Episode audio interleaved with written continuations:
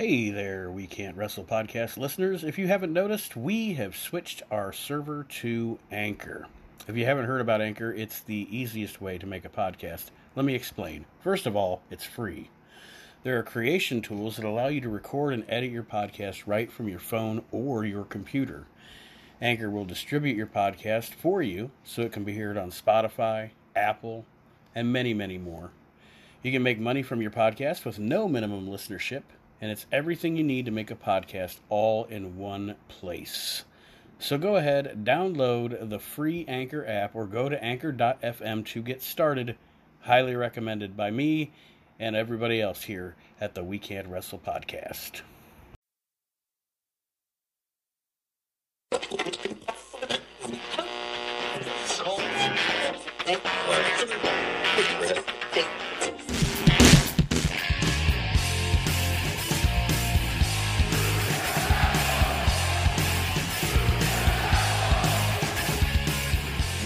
Listening to the We Can't Wrestle podcast. Now it's time for our host, Nate Maxson.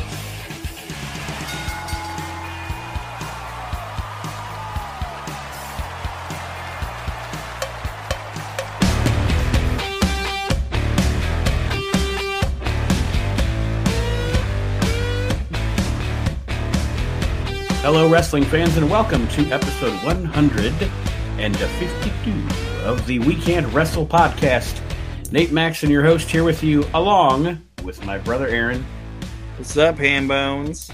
How's everybody doing out there tonight? We hope you are enjoying your day, your night, whenever you're listening to the show. We hope you had a great Thanksgiving and headed toward Christmas to finally get the stupid holidays over with. But anyway, that being said, uh, I want to uh, let you know this week we are going to be discussing Starcade 1985. It's December, so we are in Starcade season for old school wrestling fans. The Gathering. The Gathering. Actually, there were a few names proposed. Uh, little known information here that I'm going to present to you on the We Can't Wrestle podcast. They have, they ultimately went with the Gathering, you know, because Dusty Rhodes reach out and touch somebody, baby. Yeah, Gathering. but we'll get into that. But Yeah, the, they're uh, Yos. the uh, the other the other names bantied about for this pay per view: Starcade '85, everyone gets to bleed, or Starcade '85, Dusty Finish. But other than that, no, they went with the Gathering What for about this one. Starcade 85 in living color? Because I wrote other down a lot. Yes, yes. Lots of color in this show. Um, I think sometimes also what people forget, like I've seen goobers in, in wrestling groups and stuff, you know, because sometimes we talk about there's too many titles in wrestling. And they'll say, look at this NWA pay per view. There's like 15 title matches. Yes, but you obviously don't understand how territory wrestling works. It was the Gathering. Right, exactly. Gathering of all these little fucking mud show motherfuckers getting together and bringing their little belt. Yes, the national right. championship. The the belt. X- But, But yes, that is what we're going to get into here. Uh, before we do that, I want to encourage everybody to check out the other shows here on the WrestleNet Radio Podcast Network. If you smell what the Arch is cooking with Archie Mitchell and Mark Brew every single week talking about the modern product. That's our modern product show now here on the network. Of course, reliving the extreme with Aaron, Chad Austin of ECW, and myself, recon- re- recanting and chronicling the history of ECW. We're taking Recant- it back. Recalling the history.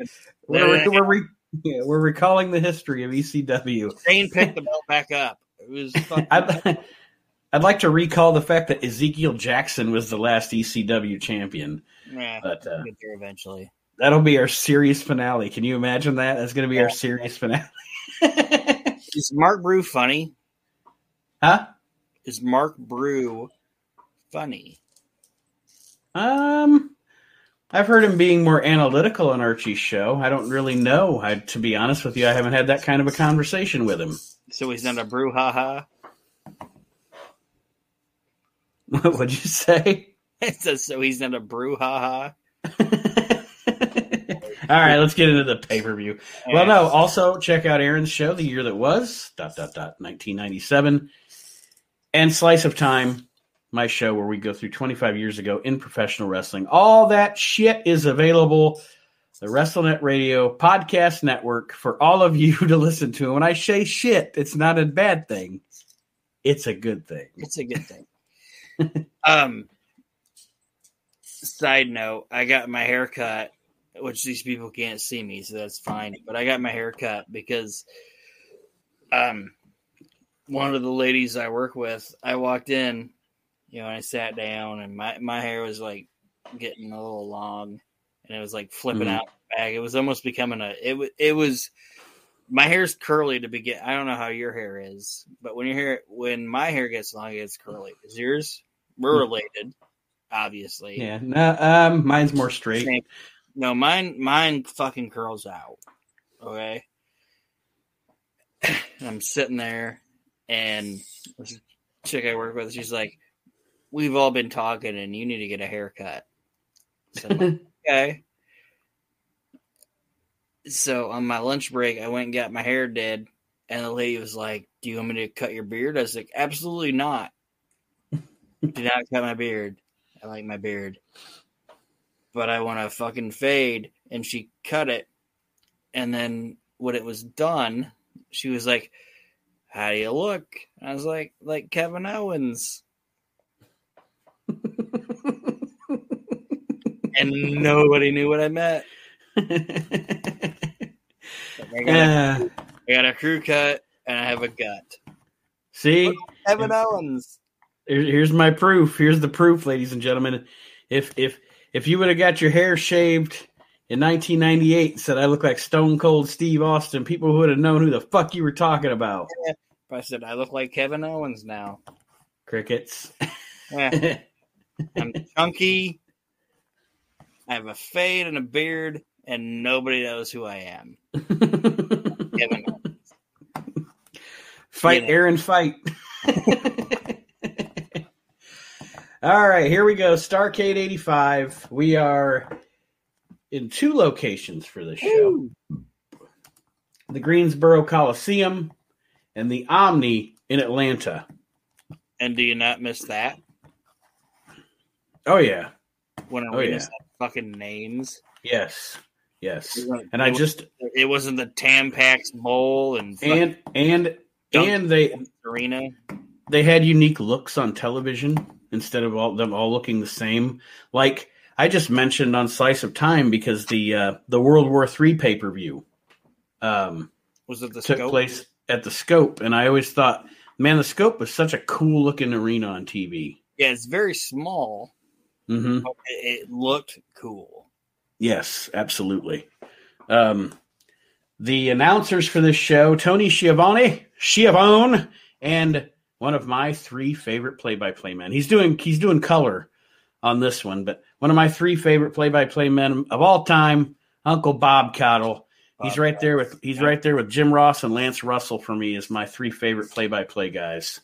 Um, the reason I, oh, go ahead. Sorry, I was just going to say the reason I I know I've said it before, but the reason I start this show every week by saying hello wrestling fans is an homage to Bob Caudle. I like Bob Caudle, and he's like he's he's your happy uncle. Yeah. and yeah, it's go ahead. no, I was just gonna say I think that's I think that's why why I like him and Lance both. You know, it feel, you you feel like that guy is you're watching the show with him. You know what I mean? Yeah. he's not he's not being pretentious. He's not you know, and, and I'm not dogging on Vince McMahon or even Gordon Solie and I'm not saying I don't like Gordon Solie, and I understand why people from his era do regard him as so good. But I'm going to take Jim Ross, Lance Russell, or Bob Caudle over Gordon Solie, honestly. Yeah. For me personally. And I understand that. And I also, this is going to probably get some heat too, but I don't hate Tony Schiavone. No, no, Tony was fine. There's a lot of people that fucking hate fucking 80s, 90s Tony Schiavone. I, like I don't get it. I don't get I don't that at all. I think he's I think he had a good fucking cadence to his commentary. He worked like you could put him in there with anybody, and and, and he worked well. Mm-hmm. I, I just I like I, this commentary team of Bob Caudle and Tony Schiavone is really good. I mean, neither one of them are being fucking heels, Right.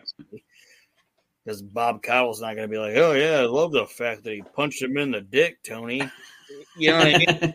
Yeah, they're thing. they're It- being it- they're they're being more of a sports commentary team here. Yeah. And I like both of them.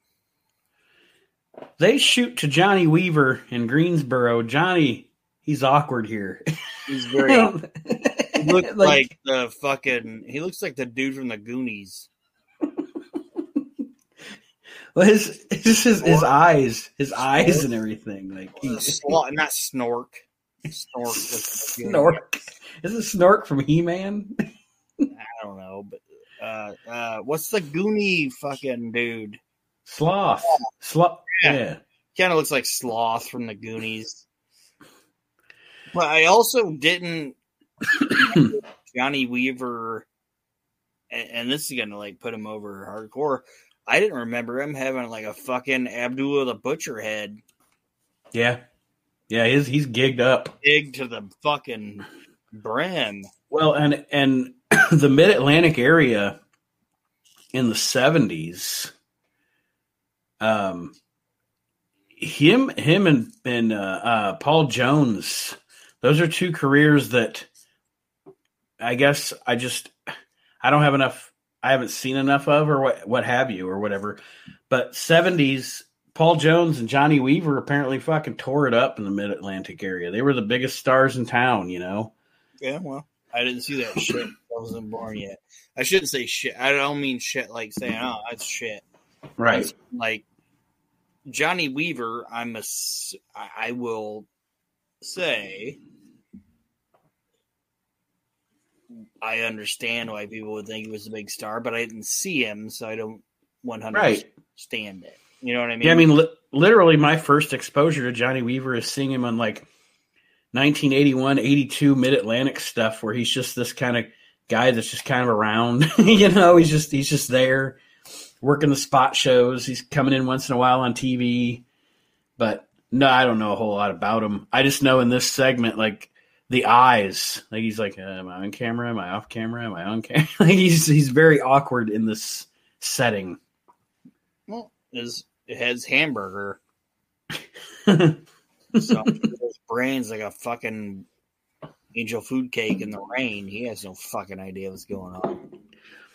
Then they play the little league version of the uh, the national anthem for us. Do you know what my note is? What?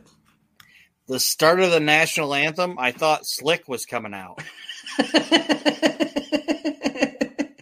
It started exactly like the start of Jive Soul Bro. Was like, "Ba-da, ba-da, bang, bang." but I was like, when the drums were rolling, I was like, fucking Slick? Was it start in 85?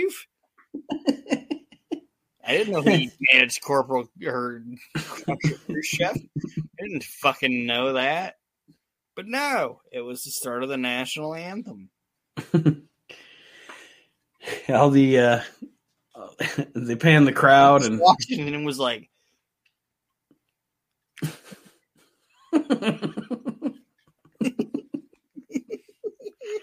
I'm thinking like George Washington just stepping to fucking Slick's theme.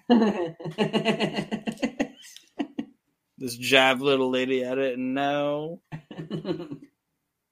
told her I'm a forefather. the first match of this show is for the Mid Atlantic Championship.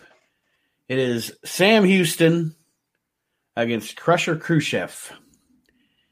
And of course, Crusher Khrushchev is Barry Darsow slash Demolition Axe or Demolition Smash, and um, Sam Houston, who Sam Houston He's In a the good wrestler. Yes, in the right setting, Sam Houston is a star.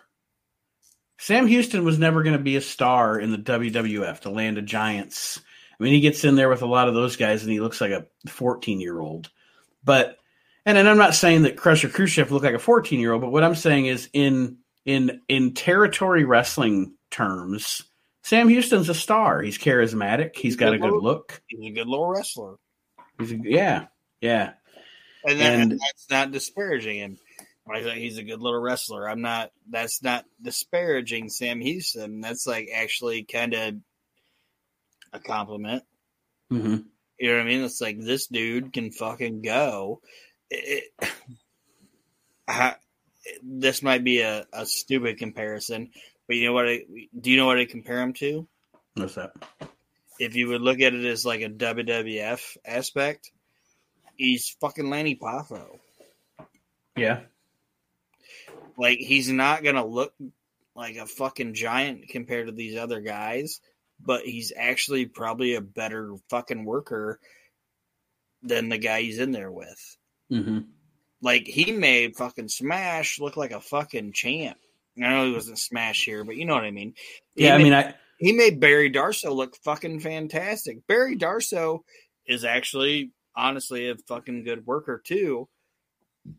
But he gave Barry Darsow a better match than Barry Darsow Barry Darsow deserved, if that makes sense. Yeah, and I actually have written down here Houston is a good fiery babyface and accentuated Khrushchev as the heel. That's literally what I have written Yeah. down here. And the match was good good standard fare for an opening match. And uh The other Khrushchev go oh, sorry. what's that? No, go ahead. The note I had was any Russian wrestler ever actually Russian. Um actually the the trivia que- the answer to that trivia question is no until 2021. There is a wrestler signed to WWE and I cannot remember his name. But he is because I saw this a couple weeks ago. I was like, "Well, that's a neat little fact." He's literally the first Russian wrestler in the United States or the first wrestler billed from Russia in the United States that's actually Russian. So uh, this guy, I think he's, I think they've got him starting with WWE UK maybe or NXT UK. But anyway, He's um, probably already released by the time the show. but yes, you're right. Every every Russian in wrestling wasn't from Russia. Not not here in the states anyway. And Khrushchev, uh, Crusher Khrushchev, fucking Barry Darsow's funny too because they didn't even attempt. No, he's just like, a "Oh, dissenter. he, he's just a dissenter. Like just let him talk, and that was actually pretty cool Mhm. in my opinion. It's just like him being out there with his fucking Minnesota accent. Like, W- I love WW fucking Yeah. uh, you I love Moscow and vodka. Yeah. WWE kind of stole that later on down the line when they had Rob Conway with La Resistance. yeah. You know, he was the he was the dissenter hanging out with the Frenchman. Um, well, Crusher Khrushchev wins this match, but Sam Houston's foot was on the rope, undetected by the referee. And And that Crusher was a cool thing they did. what's that? that was a cool thing they did because if you remember in the in the beginning of the match, not the beginning of the match, but Sam gets his foot on the rope, and the referee continues the match. How do I say it? Um, Khrushchev gets his foot on the rope, Mhm. and they continue the match, and then Sam gets his on gets his foot on the rope, and the ref misses it. Yeah, if you, if, if you didn't notice that. So that was cool. It, it's an it's an old school thing, and, and it, it, this match actually entertained me. it was a good match, a good opening match for the show. Um, the next match is Abdullah the Butcher and Manny Fernandez in what they called a Mexican death match. And what makes it a Mexican death match? That's right. There's a sombrero on a pole, ladies and gentlemen. Vince Russo sent in his idea in a little envelope as a child, and like let's do this. Um, but actually, this is funny. I didn't know this until recently, but I saw a thing with Manny Fernandez. You know what he said? What's that? He said he claims, and this is this is a claim from Manny Fernandez. So take it for what it's worth. So take it for what it's worth, because this guy said that he fucking served in Vietnam and lost a leg or whatever, and he still has both his legs. But anyway, Manny Fernandez claims that this match was supposed to be the main event, the last match of Starcade Atlanta until Dusty Rhodes walked into the building and saw the crowd and was like, Nope, baby. Me and Rick got to go on last. Lots and lots of bullshit detected yeah. there from Mr. Fernandez. yeah. This was exactly what you would expect from these guys. I, I, know you are you are a bit of a Manny Fernandez fan. I am not. I like Manny Fernandez. Manny Fernandez in the ring. That's also another note that I have. Manny Fernandez in the ring is really fucking good. He's a he fires up. He's he's technically sound and I, I fucking actually, I'm at, even though he's full of shit, and I, but I love his stories. He's, I love Manny Fernandez. Not, I don't want to marry him or anything, but I fucking enjoy his work, and I, I, there's nothing wrong with him in the ring, in my opinion. This match is bloody as hell. Actually, Abby's bleeding before the match even starts. Um, which, but there's, uh, you know, Abdullah to win the match. Obviously, you have to climb the pole and capture the the hat, capture the sombrero, and uh, that's the whole point here. Um, they, you know, they use a hammer. They use the belt, like a, a leather belt. Um, I don't, I don't remember if Abby brought out the fork or not, or a, you know, the spike thing. But uh, there's just a set. The, um, go ahead. Sorry. I was just saying they're just essentially like cutting each other up and beating the shit out of each other in this matchup. I um I put in that like you were saying, I put ninety percent of this match fucking Manny's working bleeding. um I also have in my notes with a question mark is Paul Jones the best worst wrestling manager ever? Um because there's been some really, really good worst wrestling man. Does that make sense? I'm saying yes, yes. Like worst. This is the best worst wrestling manager ever. He's the best of the worst. Yeah. like, like his his fucking stable is so goddamn bad. It's fucking enjoyable. it never, none of the, it never, they never matched up. Like like you know, people, it was, people it was very random. It was very Jones. Random. Yeah, people hate on Paul Jones as being a manager, but when I watch it, I'm like, his stable is so fucking bad that I fucking like. I love it. what I want to see at some point is I want to go down a Paul Jones as a wrestler rabbit hole. Because um, again, he's like Weaver, where I've heard so many good things about him and I just don't know how much there is out there. And I've, God, how many hours in a day do you have? You know, sometimes you want to go down a rabbit hole, but it's like, Jesus Christ, I got this to watch and I want to watch this. And do I really have time in my life to explore the career of Paul Jones? And, yeah.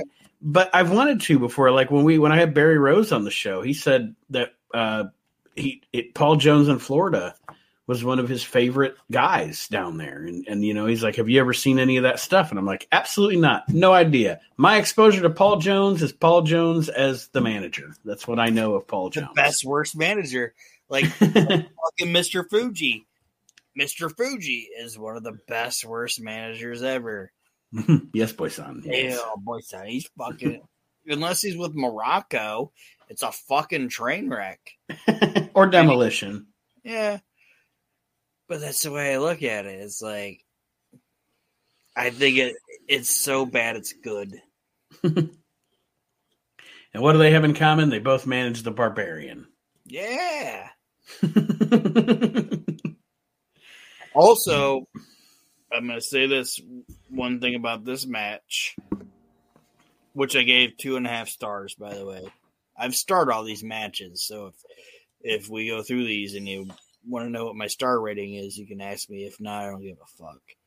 But fucking Manny Fernandez suplexed Abdul the Butcher. Mm-hmm. That was pretty impressive. Goddamn impressive. I don't care what anybody wants to say. He suplexed that motherfucker, and it looked great. It did it, it- like it didn't look like a like a whatever suplex like "Ugh," Mhm. like shit suplex. He fucking suplexed that much. It was like a Steiner Brothers suplex on Abdul the Butcher. So Yeah. good job, Manny Fernandez. I know you didn't serve in Nam, but I'll give you a salute for that. Well, the finish came in this match when Abdullah tried to hit hit a, uh turnbuckle thrust on Mr. Fernandez, and he missed. And uh, Manny kind of quickly jumps over him and gets the sombrero and runs out of the ring, and he wins the Mexican Death Match at Starcade '85, much to the to the delight of the fans. And to me, I actually, I'm not gonna lie, I loved. I shouldn't say I loved. I really liked this match. Then we get Johnny Walker doing a, an interview with the new Mid Atlantic champion. Did I say Johnny Walker? Hey, Johnny Weaver. you know what's funny? I, I did that to myself because my notes say Walker interviews Khrushchev, so I wrote Walker now. hey, hey, hey! JJ Walker interviewed Crusher Khrushchev. He's fucking great. Like, fucking Crusher Khrushchev walks in and he's like, "Hey, what's happening?" Johnny All right, Crusher Khrushchev interview. It is what it is. Pretty What's standard happening? stuff. Go ahead. Uh, it's gonna the uh, the title of this show will be "Hey Hey Hey, Hey. Crusher Khrushchev." What's happening? the next match on the show, more Sucked. juice, more juice in this one. Yes, and the mat this match was not very good at all. It is Ron Bass against Black Bart. JJ Dillon is Black Bart's manager. Bart and uh, Bass actually used to be the Long Riders, correct? That was their tag team name. Yeah. They uh, they have a match here. It is a Texas bull rope match, which again, um, ex- excuse the pun with the last match having a sombrero in it, but are we putting a hat on a hat here? Um, we, we've got uh, again more. I mean, more blood. Um, actually, Black Bart bleeds like a fucking sieve in this match. Um, he's hit. He's hit with a cowbell pretty much immediately by Ron Bass. Um, at a point, there's also a point in this match where Tony Tony Schiavone and Bob Caudle completely quit calling it. Yeah, they, they don't talk at all. like it was like like I was like, all right, maybe you know they're getting a, you know, sometimes wrestling announce like they turn the mics off or whatever because the production assistant's talking to them or something, and you don't hear them for thirty seconds or whatever. They weren't talking for like I'd say a good straight two minutes in this match. or, or they try to say don't like um how do you want to say it like like when an entrance is happening hmm don't talk over the the crowd or whatever yeah bob Caudle and tony Schiavone are just like whatever they're just sitting there. Just I don't know what they were doing, but they weren't calling this match. Um, they're eating shrimp again, the match was not not super good. Um, the the the win. Oh, I, I forgot to mention if if Ron Bass wins the match, he gets to have a Texas Bull Rope match also with J.J. Dillon uh, as the revenge. jj really does good in my opinion Yes. does a good job and we'll get to that but like this match is just not good it, it um, I I don't like Black Bart Mhm. at all. Like I'm to I'm to the point where I shouldn't say to the point, but in my life when I see Black Bart, I'm like, oh, here comes Black Shark. That's what I'm going to call him, Black Shark from now on. Black Shark. And I actually don't mind Ron Bass, but I don't see any um, qualities of black or not black part, black shirt, or I don't want to say it. You can edit this, but I don't see any good qualities of Ron Bass as a baby face. Mm-hmm. You know what I'm Yeah, saying? de- yeah, definitely, like definitely. Ron Bass is a fucking heel all day. I'll take it. I love. I I'll watch Ron Bass as a heel, like when he was in WWF and he feuded with fucking um, Bruce Beef- Beefcake and Beefcake. hmm yeah, like I'll dig them all day on that. Like I don't think there's anything fundamentally wrong with Ron Bass as a fucking heel, but Ron Bass babyface is fucking boring. You know, it's one of the cool one, one of the cool little things I like when Ron Bass's career. I like when they did the little like, and it, it only really took place on primetime wrestling, but they had like a month long little program, heel versus heel, with him and Bad News Brown. Yeah, Like they didn't turn either one of them babyface. They just they were just two like piece of shit assholes. heels. Yeah, just two assholes feuding with each other. I dug that. Yeah, that was that's what I'm good. saying. Like they they could have even done this with fucking Black Bart and Black Shirt and fucking Ron Bass. Like let them both be assholes. You know what I mean? Mhm. But but Ron Ron Bass shouldn't be a baby face, in my opinion. Well, Bass does defeat Black Shark here. I guess we've, we've been and not we've uh, given him that new namesake, and uh, then that means that he gets the Texas Bull Rope match with JJ Dillon. Dillon comes in, and like Aaron said, JJ Dillon pro all the way here. Um, he comes in and attacks Bass, and uh, Bass fights back with the cowbell, but he knocks down the ref and uh, Black Bart. Here's where this thing went wrong to me. The JJ the JJ part of everything was fine, and the fact that he got the the win, I guess, was fine. fucking territory. Yes.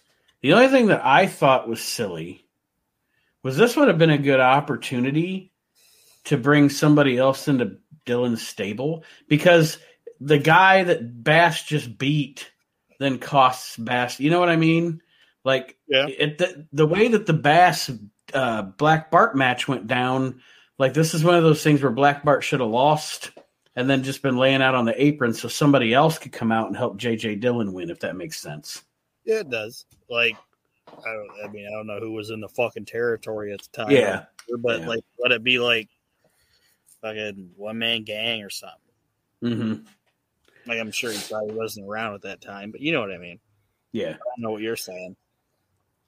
Well, Dillon wins that thing, and then we get to Sorry. Um, JJ Dillon is a guy that, as a kid, we grew up obviously in the fucking Midwest or whatever, and didn't have NWA TV as much as we did as we got older. I think, like to me, like when I was uh, like watching videos and shit, and didn't have all the content to it, you know, or the context to it. I was Mhm. like, oh, JJ's like a fucking Bobby Heenan ripoff. Yep, same. But the older I've gotten, and the more I've watched shit, I'm like, fucking JJ was great. Like him and Tully and all that shit. It's like JJ was fucking fantastic. Mm-hmm. There could have been no other. I'm not saying he was as great as Bobby Heenan Hmm. at all, I was just like, man, that that was a different character. I was Yeah. about to say there could have been nobody, including Bobby Heenan. And that's not again not saying obviously we've we've talked at length on this show about how much we love Bobby. There is nobody, including Bobby Heenan, that could have been the manager of the Four Horsemen. Yeah, You know, like Bobby Heenan wouldn't have fit it as good as he. I mean, okay, I guess I shouldn't say that because Bobby Heenan probably could have fit it. But what I'm saying is, JJ Dillon, you're you're absolutely right. Don't second guess yourself. Fucking JJ was the best goddamn manager for the fucking Four Horsemen. Hmm. And like even before he became the manager of the Four Horsemen, like when it was like him and Tully, like him and Tully were fucking fantastic together. It's like these guys belong together. Mhm. and he just fucking worked perfect. And like I said, like as he was a great man. He was a great manager for Luger too. Yeah, You know, he was almost like JJ Dillon was, and obviously it's not the same type of personality. They have completely different personalities. But JJ Dillon as a manager, first of all, he always came off as he was. It was like he was the real quote, quote unquote manager. Secondly, he was almost the advocate before Paul Heyman was the advocate. yeah, You know, yeah. Like he's he's not. I don't want to say it like. How do I talk about with JJ? Like my my I understand the advocate thing, but like my thing also with JJ was that JJ Dillon, even though Bobby was a wrestler and we all know he was, and he can Mhm. take bumps and all that shit, you can look at it back now. But JJ was great because you could understand, like, almost believe that if this guy was in a fight, he might actually be able to kind of do something. hold his own. Yeah. Yeah. but that's my opinion on JJ. Well, he wins this deal with Black or with uh, Ron Bass. The next thing is I, it's god awful. I hate the next segment. I I am a huge Barbarian fan, folks. I am. But this deal, it's him and superstar Billy Graham. It starts out in an arm wrestling match, and I'll be honestly, Barbarian's very you know very young at this point, and as big of a fan of his as I am, this whole thing it starts as an arm wrestling match of course you get your your standard the uh the the the heel headbutts the the baby face when he wins or whatever with a with a wrestling arm wrestling match. And then they start the match itself with of course billy graham's pleading um I, I don't know. Paul jones is involved because he's the manager of the barbarian. I was i was only like to be honest i was half paying attention to this because it lost my interest during the arm wrestling part. Well, it should have because superstar Billy Graham is a walking piece of shit. I hate him. Like,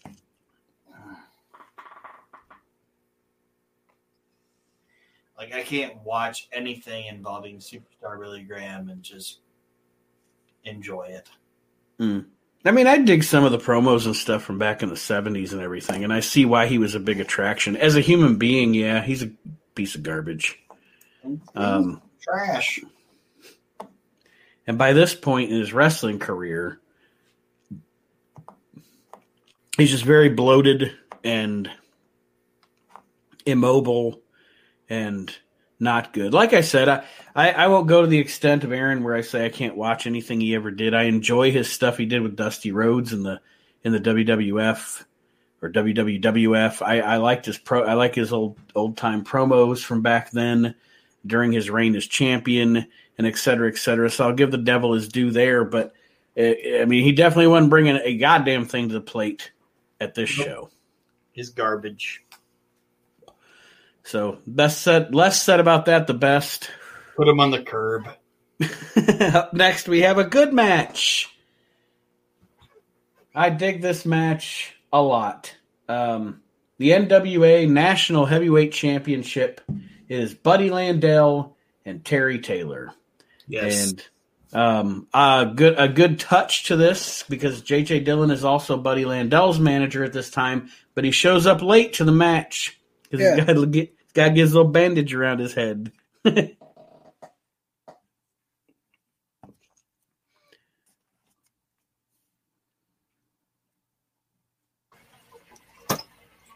Sorry. That was actually a note that I put in there that it was actually a good touch to the match. That fucking the chyron or whatever at the bottom of it said Buddy Landel with JJ Dillon and JJ wasn't out there right away. mm-hmm. Nowadays, he'd just be walking out nonchalant with him or whatever. Yeah. so, um, my notes both say that um, when they're like, "Oh, Terry Taylor versus Buddy Landel." First note: this should be really good. both were very great and underrated. Um, I prefer Terry Taylor as a heel. I know he's a Yeah. situation, but I actually That's because he's a natural heel. Like his personality is is a heel personality, like literally a heel personality. and his look. Mm-hmm. Like when you look at like Terry Taylor, like uh, that's a in a good way. That's a guy I'd want to hate. You know what I Mhm. mean? Like like not saying he's like that's just I don't want to say it. It's like I'm not saying he's like built like Rick Rude or whatever, but it's like, eh, this guy is a guy that if I saw him walk in the fucking room, I just be like, eh, I kind of want to hate this guy. Yeah, yeah. His looks looks like a prick. Let's be honest, he looks like a prick. And, and Terry Taylor was a fantastic wrestler. Mhm. Like, a lot of people don't realize that because they think of like the Red Rooster or whatever. But Terry Taylor was fantastic in the Well, ring. strip strip down the Red Rooster. To watch his WWF run without that. Don't put that in your head. Yeah, I'm just like there. There are a lot of people that don't. They deprive themselves of watching good wrestling matches or having an objective a- approach to a wrestling match because they hate a gimmick. Do you see what I'm saying? Like, Yeah. I don't like the Repo Man, so the Repo Man never had good matches. Barry Darsow had some great matches as the Repo Man. Steve Keirn had some great matches as Skinner. yeah. You know, you can get past the gimmick.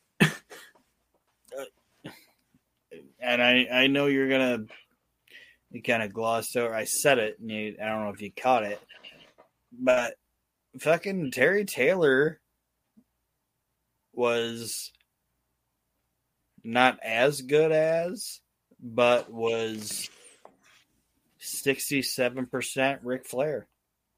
Yeah, that's obviously what that gimmick was supposed to be based oh, on. Oh yeah, that was Ric You know? Flair all the way. Doing the strut and all that shit. He was fucking Ric Flair. And I just I think Terry Taylor gets a fucking bad rap because they put that goddamn red spray paint or whatever in his fucking head. And and and that's just how I feel about it. And fucking Buddy Landel's career could have been so much better if he wouldn't have been his own fucking worst enemy. Yep. I was I actually have this on my notes. Buddy could have been so much more if he would have got out of his own way. Um, that those those stories have been chronicled, and we know all that. But what a fucking piece of talent! Um, Landel goes over in this match when um, Taylor Terry Taylor attempts a superplex. James J. Dillon trips him, and Landel falls on top of Terry Taylor and gets the victory in the National Heavyweight Championship. Yes. So good for you, buddy. All right, the next match here at Starcade 85 is the Andersons. Ole and Arn Anderson, the national tag team champions, against an odd pairing, but a good pairing. Wahoo McDaniel and Billy Jack Haynes. Billy Jack Haynes now has gone insane Yes. and is is just off the rails. Stone cold piece of shit. yeah. But at this time, from probably 85 to 87, that was the window. I think Billy Jack Haynes could have been a huge star. I don't know what happened. Um, I know I've heard things about how he was kind of flaky and just always wanted to go back to Portland and and all that, but not being inside, obviously, I don't know exactly what happened, but he missed the window. But I think at this time, with his look and he had a good charisma and people dug him, he could have been a much bigger star than he wound up ultimately being. you know what's funny? My jokes, my jokes, my notes, What's that? Your notes got jokes. kinda. Uh, fans dug him, but I really don't see anything at all in Billy Jack Haynes. I guess we, we disagree. also in my notes is that Ole Anderson had cool fucking boots. I love his fucking boots, man. Those brown boots with the white fucking diagonal stripes on them. Those Mhm. are cool fucking boots. Yeah. But fucking Billy Jack is trash. All right, we're just gonna agree to disagree on Billy Jack. I liked this match. Um, I like I the thought- match. I thought the parties all worked well together. Obviously, Wahoo's going to beat the sh- you know slap the shit out of somebody, and uh, him and Ole, two old school workers, and Arn coming up, and uh, like, like has been previously stated, I think Billy Jack was good here. Aaron probably thinks he was garbage, but No, he sucked dick. He's terrible. I think I think this match overall was good.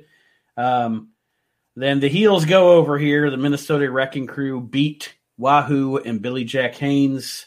Um, I don't have. a- I mean, I don't have a lot of notes on it. Just that I liked the match and that Wahoo. I, I put Wahoo was chopping overtime here. He was getting the he was getting the chops in, and uh, I, I only have one thing to say. Now, I'm going to get in shape because I got one last fight. you versus me. You beat women real good. You're a woman beater. You punk ass woman beater. You're a woman beater. I don't like woman beaters, asshole. Dana White let it happen and made the best man win. Steve Austin, stone cold piece of shit. You're not getting away with it. You're not beating a woman up on my watch. I'll knock your ass out. Steve Austin, you punk ass woman beater. Dana White, I know Vince, you're too chicken shit to take the fight. You're a mark. It's all work to you. Stone Cold Steve Austin. Pussy! You can beat up a woman, but you can't beat up Billy Jack Kane. You, everybody here might think I'm insane. Uh, guy, what's his name? Stone Cold Steve Austin? Isn't he a woman beater? It's all work. Caesar said the same thing, didn't he, Vince? He went on me, but now I'm challenging you to a UFC fight, one minute round to a finish. It. You get it? You're not getting away with it. You're not beating a woman up on my watch. What goes around comes around, Vince. It's happening right now. And the same with you too. Stone Cold Steve Austin. Billy Jack Haynes versus Stone Cold Steve Austin in a UFC fight. No, I'm talking to shoot. What's the answer, Stone Cold? What's the answer? it won't stop. You have no balls to say yes. Wait a minute, Stone Cold, baby. You're a girl. Who knows? I never see you in the shower. Because Billy Jack Haynes said so. Hey, stone cold piece of shit. Yeah, best promo of the night. All right. Stone cold piece of shit. uh, after this match, we get uh, Johnny Weaver, not Johnny Walker, Yeah, hey, hey, hey. with J.J. Dillon and Buddy Landel. And uh, I just wrote down standard promo here. Um, the next match, I don't think we have to elaborate on too much because Oh. it's been, well, I'm just saying it's been, we've talked about it before on the show. It's been elaborated on a bajillion times by a bajillion people, but it is Tully Blanchard and Magnum TA for the U.S. title in an I Quit match. And it's one of the classic matches of all time. I will say that. More. I shouldn't say. I'm not gonna talk too much about it. It is more than one of the most classic matches of all time, in my opinion. In my opinion, this is one of my favorite matches. Is matches in the history of professional wrestling. What I wrote down it, Sorry, I don't. I'm, I'm going to let you elaborate because what I wrote down is in a for professional wrestling. This is one of the top ten most real feeling wrestling pro wrestling matches. If that ever, if that makes sense. that's what I'm saying. Like this fucking match and the build to it, and every, like as I got older, and I got to watch the actual. Like as a kid, I watched the match. I'm gonna I'm I'm gonna say the first time I actually saw this match is in its fucking entirety. Okay, there Mhm. was a VHS tape that I bought. I shouldn't even say I bought. Mom probably bought for me at a fucking music land or whatever, and it was like greatest matches of Starcade. hmm Okay? And this was on there, and I watched it over and fucking over and over, and I'm like, this is one of the best goddamn matches I've ever seen in my entire life. And then the older I got, I finally got to see all the shit that built up to it. And I'm like, this is one of the not only one of the greatest fucking matches I've ever seen in my life. This is one of the greatest stories ever told in wrestling. Fucking Magnum TA versus Tully Blanchard is one of the most natural goddamn feuds that you could ever have in wrestling. hmm And locking these two guys in a fucking cage and having it be this I quit stipulation is fantastic. And the ending of it, it, it it's the ending of this match, and and you can tell me if I'm a fucking asshole or whatever. You can tell me, fine. I'll say okay, whatever. But to me, the ending of this match is as good as Bret and Austin. Um. Yeah, I mean it's it's up there. I, I mean, and, and and everything's subjective.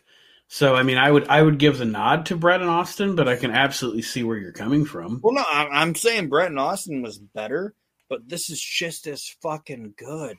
Mm-hmm. Like the the fucking chair breaking and the and now it's a spike, and neither one of these guys fucking knew that was gonna happen, and and and and Tully at first being like, "Oh, I got this wooden chair now. I'm gonna fucking stab him," and it backfires, and now it's on him. And and, and Tully doesn't Tully doesn't even say I quit. He goes, "Yes, yes." Yeah. So later on, he can say, "I didn't say I quit." right. Yes, but but at the moment you don't think about it. You know, this fucking thing is fantastic, and I know Nate, you're not as big a fan of him as I am, but I think I think Magnum TA would have not been the WWF champion. But I think Magnum TA, if if that shit wouldn't have happened to him, I think Magnum TA at some point, especially when Dusty left and went over there, I think Magnum TA probably would have been at least at least the WWF Intercontinental Champion. And if he didn't go to the WWF, he would have been the NWA champion. He would have definitely And been the NWA champion. But what I'm saying is, like when Dusty went, and Mhm. did polka shit, Mag, Maggie probably would have went with him. And I think I think Magnum TA would have been like at this at, at that level of being like the intercontinental champion. Yes, and and you're right. I think that I also think that if let let's say that doesn't happen, let's say he doesn't go with Dusty, okay? I've always thought if he would have cuz to transit the only thing about Magnum I think to transition and and I want to I want to put this in perspective and I think you might understand what I'm saying. But to transition from the 80s to the 90s, he would have had to do what Rick Rude did and and change his appearance a little bit Yeah. and change his, you know, change a little bit about his demeanor and update himself like Rick Rude did. I, I you know, but what I'm saying is eh, I'll get to my ultimate point here. If Magnum TA stays, if he stays healthy, doesn't have the accident, and he stays and doesn't go to the WWF, I don't think Sting happens. At least at the level that he did. Probably not. I don't, I don't understand. You know what I'm saying? Like Sting kind of filled a void there. No, it would have been it would have been Flair Magnum at the '89 Clash. I Mm-hmm. understand that, but I'm just saying that, man. Imagine Magnum TA versus. Curt Hennig. watching him in this match, and the fucking charisma, and the look, and the build of that motherfucker, and Vince McMahon looking at him. Yeah. It's just being like, fuck it. Let- Let's fucking Strap the rocket to him. strap a rocket to that motherfucker. He, he's gonna he's gonna be a star. Like like it would have been it would have been how do I want to say it? And, and this might be a I know we got a couple other things to talk about, but it, it would have been Kerry Von Erich without the problems. Mm-hmm. You know what I'm saying? Yeah. Like it would have been exactly what he wanted to do with Kerry Von Erich when he got him, but not because because Magnum doesn't have fucking pill problems and drug Right. problems and shit.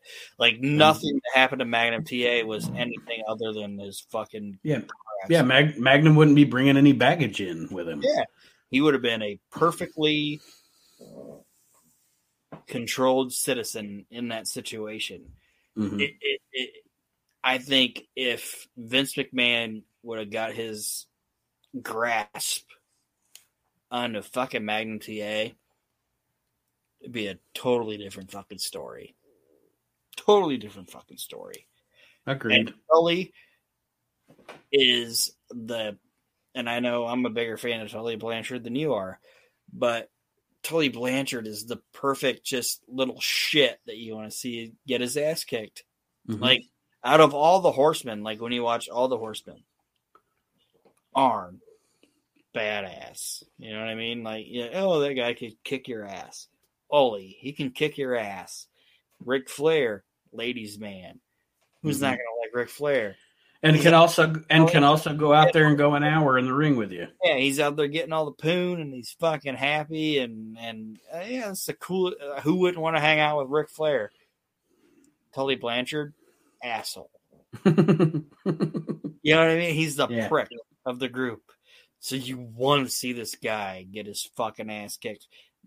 This match is not very long, and it's not like Ricky Steamboat versus Ric Flair, but this fucking match to me is one of the most realistic and best fucking formulated matches I've ever seen in my life. I fucking love it. it is fantastic. I I wrote down to me this is a four star fucking match.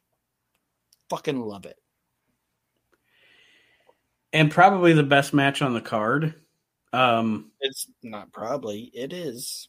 there's another match that I dig on here, but um, it's for different reasons.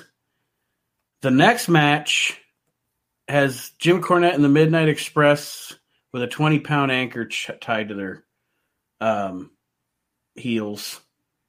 Okay, so we got Jimmy Valiant, He's trash. the boot, the boogie woogie man, and this. I have always been like totally. I don't understand this Miss Atlanta Lively thing with Ronnie Garvin. Like for I'm I'm 43 years old, and for for let's see, probably the first time I ever saw that stuff, eh, I was maybe 15. So for almost 30 years, I've been completely disgusted and appalled by. I, I don't know. I just I, again, I'm not. I'm not a big. I, I as I have gotten older, being honest, I know I used to like totally shit on Ronnie Garvin. As I've gotten older, as I've grown, and I've watched like stuff from, say, well, I guess stuff in Smoky Mountain, He's or. Or or some of his stuff in in Toronto or or up in Canada and stuff like that. Before the, uh, I'm still not a fan of Jim Crockett, Ronnie Garvin, the Jim Crockett era Ronnie Garvin, but I don't disdain him like I used to. However, this whole thing is just, I don't know. I don't, I didn't like any of this, and to me, it was just an albatross for the midnight. So I'm sure, I'm sure Cornette, you know, would would say differently. But for me personally, watching it as a fan, no interest in this. As much as I love the Midnight Express, Yeah, my favorite thing about this match was what's that? the ring announcer literally said what I wrote down because I, 'cause I I reversed it and I listened to it again. Do you know what he said? I did not catch it. He said, "And in this corner, here it is, Big Mama and the Boogie Boogie Man." Here it is. He literally said that. Here it hmm. is, Boogie Boogie Man and Big Mama. and as I actually I have on my notes here, between with Valiant and Garvin teaming together, this might be can, this might be the Maxson brothers' least favorite tag team ever. I hate the Boogie Woogie Man. I like Ronnie Garvin. I really do. I like Ronnie Garvin because I and you know this about me, Nate. I like a professional wrestler to just smack the shit out of some hmm shit out of somebody. Like it's it's not the same thing, but it's like I like Ronnie Garvin the same reason that I like Dean Malenko. Does that make sense? Yeah, yeah. that you're not gonna get any sizzle. You're not gonna you're not gonna get any fucking flash out of it, but you're gonna get a lot of steak. You know well, I mean? that's what I was. That's why I'm saying. Like, I didn't. I I have I have learned to appreciate him more with Ronnie as my going back through wrestling history and stuff. Like you know, the the shit with Randy Savage is fantastic from ICW and it. but I think the reason that for the longest time in my mindset I wasn't a fan was because my images of Ronnie Garvin were trucker hat Ronnie Garvin and his crappy NWA title run, and then Ronnie Garvin in the WWF being a plotting wrestler. And those are the, you know what I'm saying? So then as I've expanded my, what I've seen of him, I can appreciate him more now. I like a little fire plug that'll fucking smack the shit out of you. That's what I want to watch. but yeah, that fucking announcer going, and in this quarter, here it is. Here it is. he was not Big impressed. Mama and fucking Boogie Woogie Man. And of course, Boogie Woogie and Miss Atlanta Lively go over the Midnight Express here, and I don't have anything more to say about it. Jim Cornette gets stripped down to his boxers. He does. Yeah, it, it's fluff. It's fluff for the show, basically. The next match, I love. I love the next match. It is. Let me tell you something. Let me tell you something. Let me tell you. I'll tell you. The this is a perfect tag team match to Okay. me.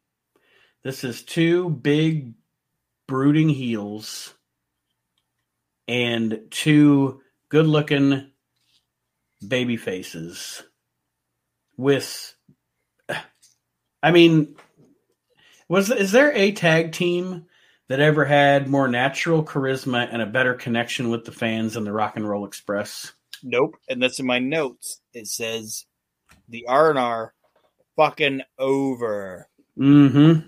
And it's O capitalized, the capitalized, E capitalized, R capitalized, and a bunch of exclamation points at the end of it. Yeah, And they it also says that these are my most favorite Russians. Because we talked about it earlier. Mhm. Are any of the Russians really Russian? I don't know. But I completely believed that these two guys were actually fucking Russian. Even though Right. neither one of them weren't. One was Minnetonka, and the And other one was from Canada. it was from fucking Canada. It is But- the Rock. Oh, sorry, I didn't say the actual match. It's the Russians, Ivan and Nikita Koloff, for the NWA Tag Team titles against the Rock and Roll Express. And let let me say something here real quick. I am I am not a fan, a big fan of Nikita Koloff as a singles wrestler, but I love Nikita Koloff in this tag team with Ivan. Yeah, that's what I'm saying. They were great together. Mm-hmm. And this match is super. Uh, you know, it's funny because when the uh, when the it must be it must be during the cage match that the Rock and Rolls have with the Andersons. Um, when um, what's his name? Tom Miller says, "Let's get ready to boogie," because I thought that was this match. Really, you know, he- they have that cage match. He's like, "Let's get ready to boogie," the Rock and Roll Express. Yeah, I almost wanted to write it down, but it didn't happen. I think that's but I the- think that yeah, I think that's the next Starcade. They have a cage match with the Andersons, I believe. yeah. Um, but anyway, um, this match is great. It's it's like I said, this is what this is this is what a great heel versus babyface tag team wrestling is. Wrestling match is. Um, it almost looks like the Rock and Rolls aren't going to win. Obviously, Ricky Morton sells like a goddamn artist. Um, everything about this match is good. I have nothing bad to say about it. It's fantastic. Um, the R and R go over obviously and win the titles, but they go over the way that that team should go over those Russians by Yeah. luck. You know, and uh, and that's in my notes. Well, not in my notes, but in one of my notes is what did fucking Uncle Ivan do to the WWF? yeah, yeah, no shit. He's not in the Hall of Fame. He's not in the fucking Hall of Fame. I looked it up because I wanted. I'm like, I wanted to make sure they didn't put him in as like a legacy person or whatever. Mhm. And if they did, I'm sorry, but I didn't see it. Mm. No, he is absolutely not in the WWE Hall of Fame. They don't fucking mention him. They don't do anything about that guy hmm at all. And fucking Ivan Koloff was a fantastic fucking worker. Okay, I, I'm saying it. He was a fucking great worker. Mhm. He bumped great. Um, I've never seen him do anything in the ring that I was like, oh, that guy fucking sucked. Right. You know what I mean? Like, like I, and I'm not knocking any of the people I'm about to mention, but like I've watched shit from like the 70s with like Killer Kowalski or whatever. I'm just like, eh, I don't see it. Mhm. And I'm not knocking the people that enjoyed it because that was what they enjoyed at that time. But like when I watched like Killer Kowalski, it's like I understand that he was over at that time and people dug him. But then when I when I watch him, I'm just like, eh, whatever. But fucking Ivan's in there in fucking 1987 or 85 that we're talking about. Fucking working with goddamn Robert Gibson and Ricky Morton and keeping Yeah. up. Like, Yeah. why is this? What the fuck did this guy do? they don't fucking acknowledge him. You know what else is another thing about I don't, I, I don't know. Lesnar. That's in my notes. He's fu- he's the Brock Lesnar of his fucking time. And you know what's For Brock Lesnar of his time. he he he fucking put down Bruno, and nobody knew what the fuck to do. yeah. It's the, it's the equivalent of me and you sitting on a goddamn sectional, which we were doing when Brock beat Taker, hmm and both of us being double digit human beings looking at each other and going, I don't know what the fuck we're supposed to do. yeah, I don't know. My wrestling universe just ended. Just turn off the fucking PlayStation. where do where do we go from here? yeah. now. Okay. Fucking Ivan did that to Bruno. hmm And Bruno's in the Hall of Fame, and he should be. But Ivan Koloff is just out in the fucking ether. I don't fucking understand it. I really don't. What did he fucking do? Don't know. Randy Savage is in. Yeah, And, that, and that's the guy they always say Vince McMahon didn't want to hear that name. Randy He's never going in the Hall of Fame. But. I don't know what the fuck Ivan did. I don't understand. Sorry. Doesn't make any sense. and That's all right. Um, but like I said, the Rock and Rolls go over here with a roll up by Robert Gibson, um, and they win the the NWA Tag Team Championships. And then magic saying. happens. I'm just saying. Like I said, Nate, you were talking about Ronnie Garvin, about how Mhm. great he was, or not how great he. You didn't think how great he was, but the older you got, and the more you watched him, you were like, "Oh, this guy was good." Mhm. That's that's kind of how I am with Ivan. I can see it too. And also, Like, the getting to see getting to see stuff, watched getting to see stuff with Ivan uh, from the seventies before we as as younger fans knew him in the eighties. We didn't obviously we hadn't seen the seventies shit. We weren't born yet. But also looking at stuff from him from like 72, 73, 75, whatever. You know what else is is is what do I say? He's fucking scary looking. Yeah, Like- that's what I'm saying. Like, like By the time by the time we got to see him, he was older. You know, he Yeah. just looked like this. You know, and not to say he didn't look cool, but he was this grizzled old Russian dude, as far as we knew. But you look at him like when he beat Bruno, had a big fucking head, and he's fucking Yeah. thick, and he, he's scary Like- looking. like the older I've gotten and the more I've been able to watch him, the more I've appreciated fucking Ivan Koloff. And Ivan Koloff should be in the goddamn Hall of Fame. The next match before it happens, magic happens. Did you notice that? I think obviously this version of Starcade is like the the what the like the Turner home video video cassette version or whatever. Uh, we're gonna go into the main event: Dusty Rhodes and Ric Flair. But it, it was just funny to me on this video because like they show the cage is up, the cage is around the ring, and Ricky or Robert Gibson's just laying in the ring all bloodied and shit, and like the attendants are around him and everything. And then it goes black, and then it comes back up, and he's gone. and I mean, I know it was an editing They but- mentioned there's going to be an intermission.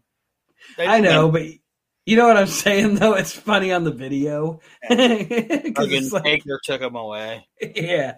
the next match is the main event. It is Dusty Rhodes and Ric Flair for the NWA World Heavyweight Championship. And what I wrote down here is obviously fun to watch, all the spots you remember.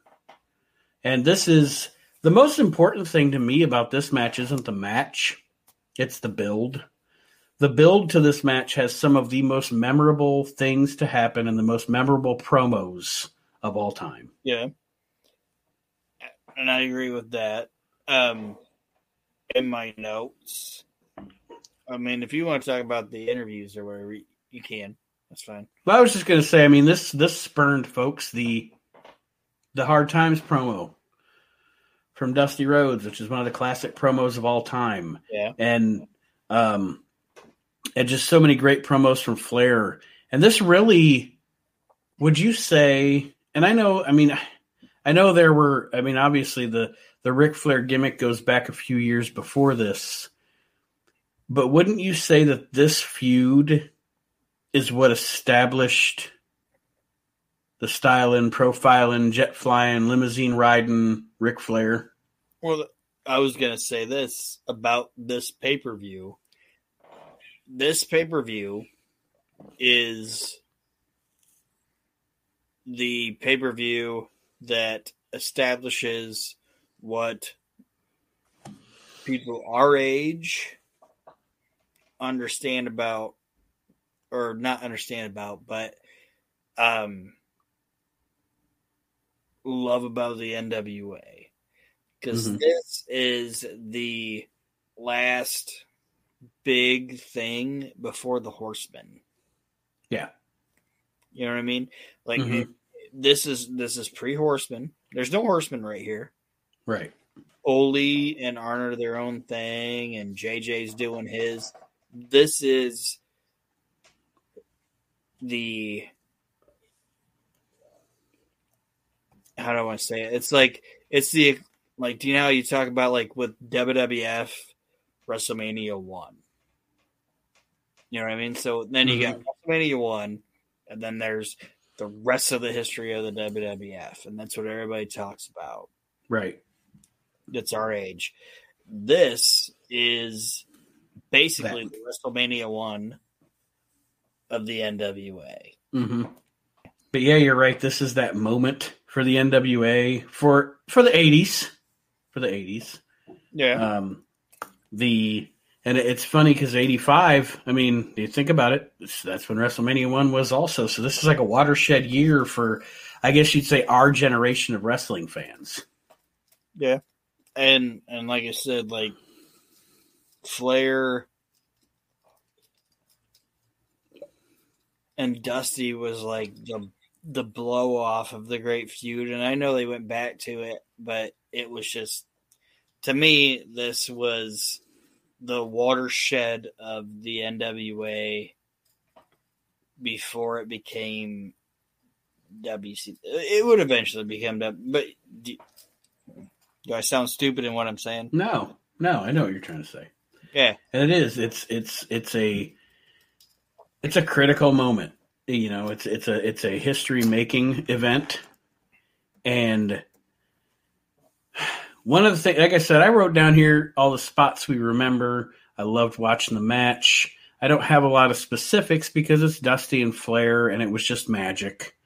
Um, one, one thing i do have written down here there's an annoying motherfucker in the crowd. Yeah. did you ca- that guy that's just like woo Yeah, he's woo!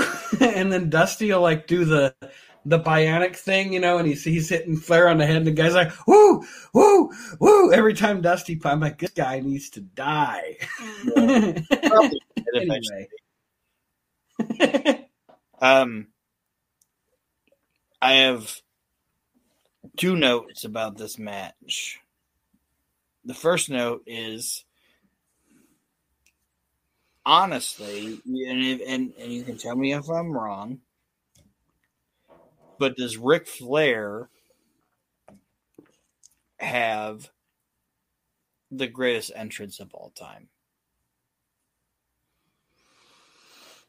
Boom, boom, boom, boom, boom, boom, boom. that's on that's on the spot for me. I would have to think about it. I mean, he has one of the greatest entrances of all like time. the fucking music and the fucking robe and the hair and just a boom, boom, boom, boom, boom, boom. You know what I'm saying?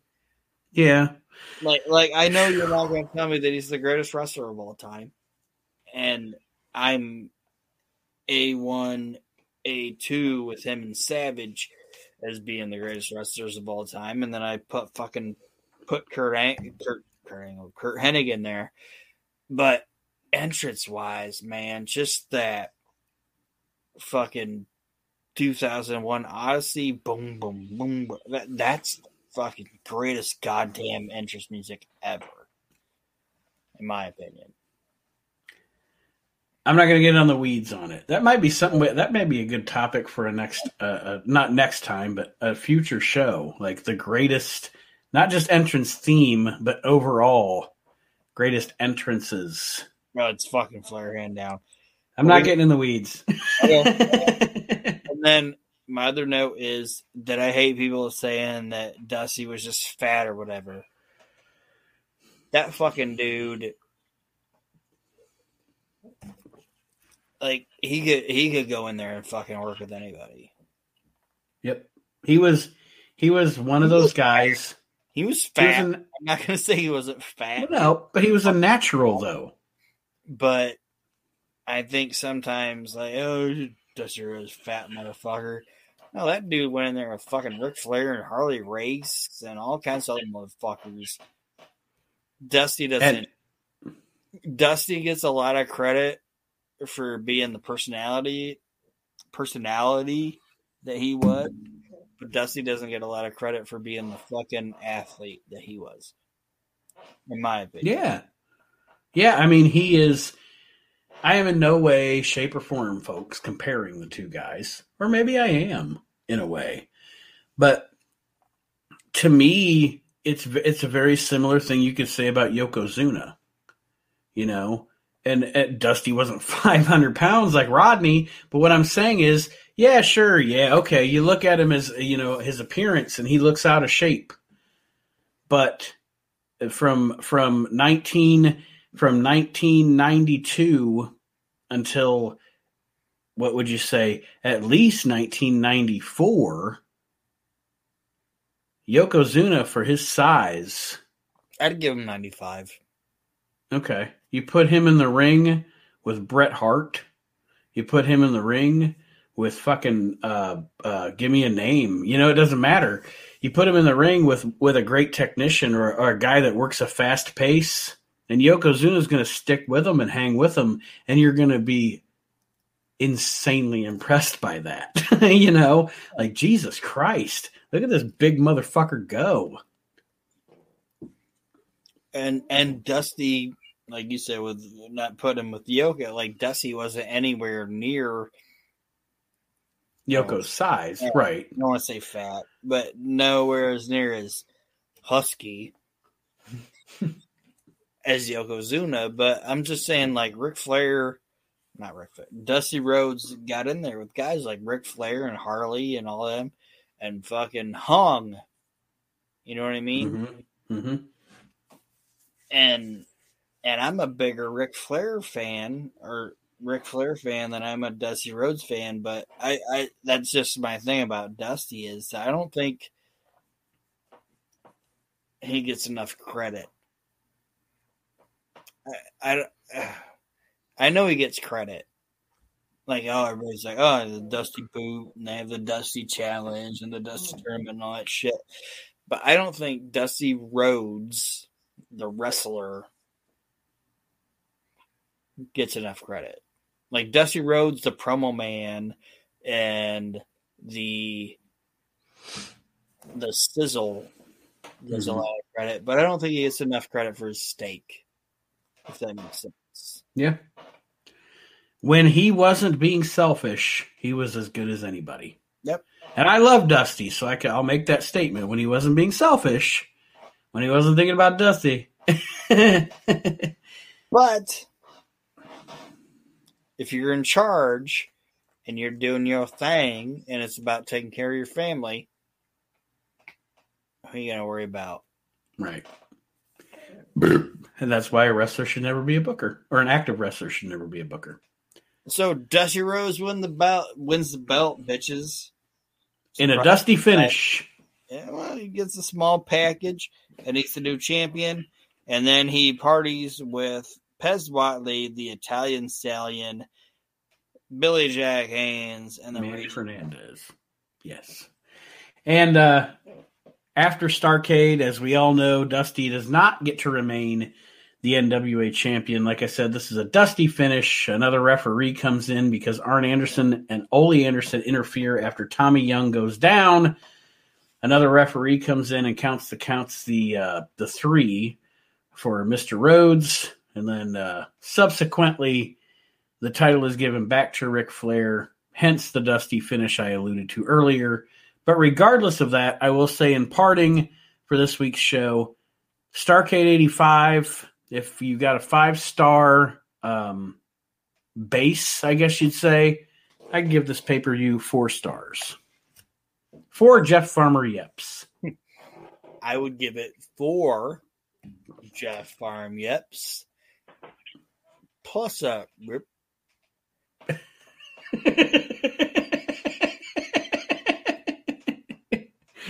that, that's a nice compliment. Good job there. So four and a half Yeps. All right. Well, there you go. Starcade 85.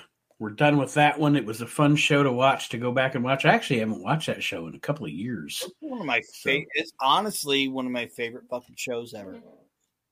Like I don't know what it is about it, but it's fucking Starcade '85. Every time I watch it, I'm like, this is fucking great. A great fucking show, man. Mm, it's a great wrestling card. Oh, Absolutely. Great from top to bottom. Even the bad shit's good. Well, that being said, we're going to wrap up this edition of the We Can't Wrestle podcast. Aaron, any parting words for our listeners this week? I I just hope you guys enjoyed watching this show with us, and if you didn't, man, screw you, because you don't know. and um, my parting words will be this again, like I said at the beginning of the show, check out all the other shows on the WrestleNet Radio Podcast Network. Stay tuned for more. The Hall of Fame is coming up. I set out the ballots this week for everybody to vote in the Hall of Fame. We have some new, uh, actually, some new um, uh, panelists this year, and I'm very excited. So stay tuned for that. The Hall of Fame at the beginning of 2022. But that being said, everybody, thank you for joining us this week on the We Can't Wrestle podcast, and we'll see you next time around. Have a great week, everybody.